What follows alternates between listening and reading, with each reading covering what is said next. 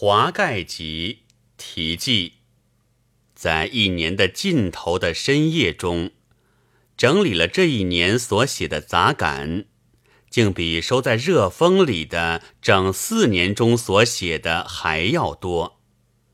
意见大部分还是那样，而态度却没有那么直直了，措辞也常常弯弯曲曲，议论。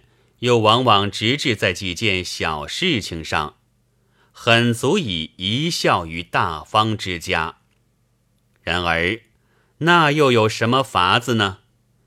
我今年偏遇到这些小事情，而偏有直至于小事情的脾气。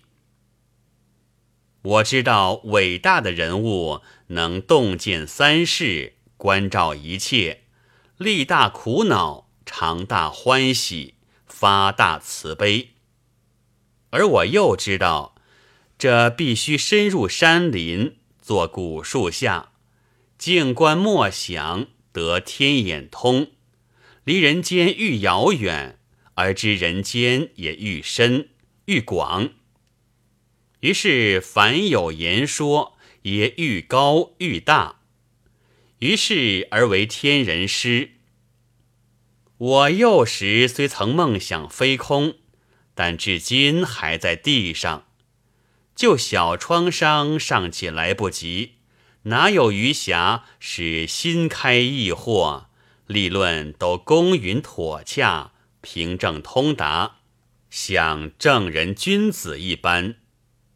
正如沾水小风，只在泥土上爬来爬去。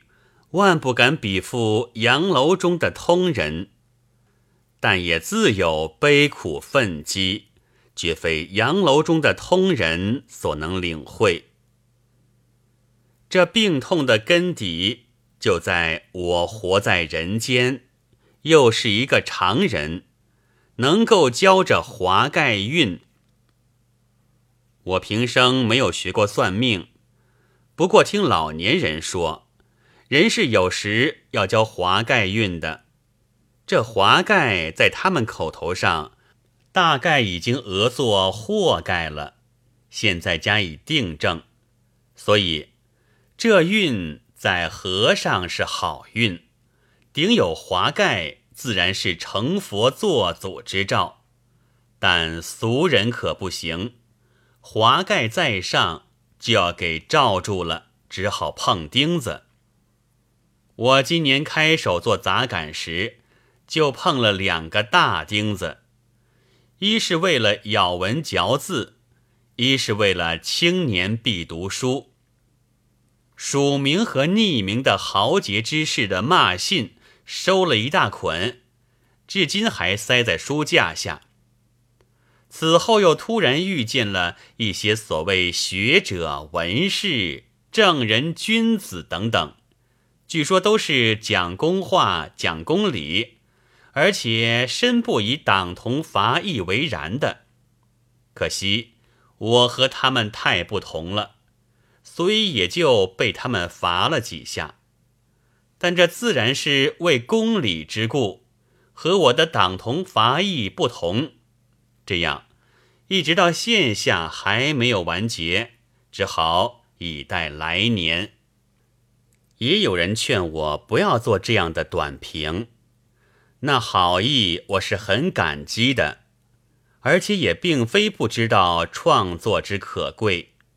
然而，要做这样的东西的时候，恐怕也还要做这样的东西。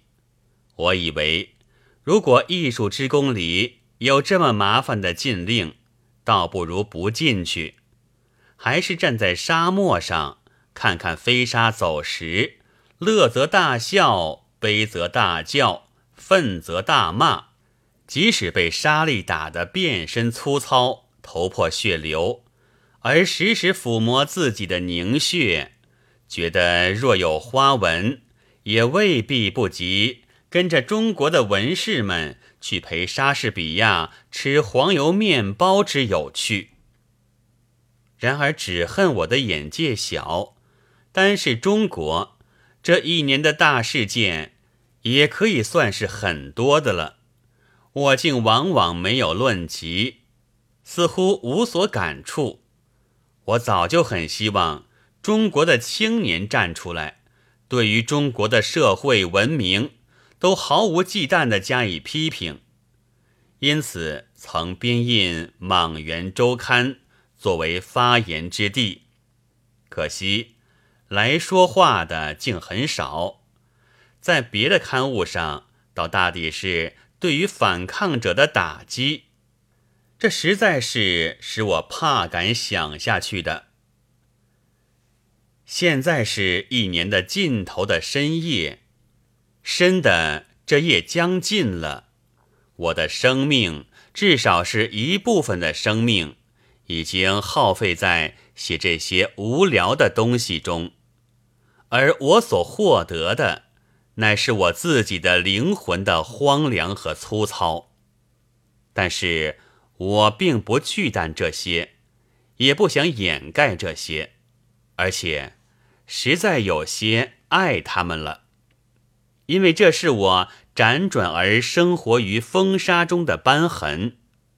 凡有自己也觉得在风沙中转辗而生活着的，会知道这意思。我编热风时，除遗漏的之外，又删去了好几篇。这一回却小有不同了，一时的杂感一类的东西几乎都在这里面。一九二五年十二月三十一日之夜，寄于绿林书屋东壁下。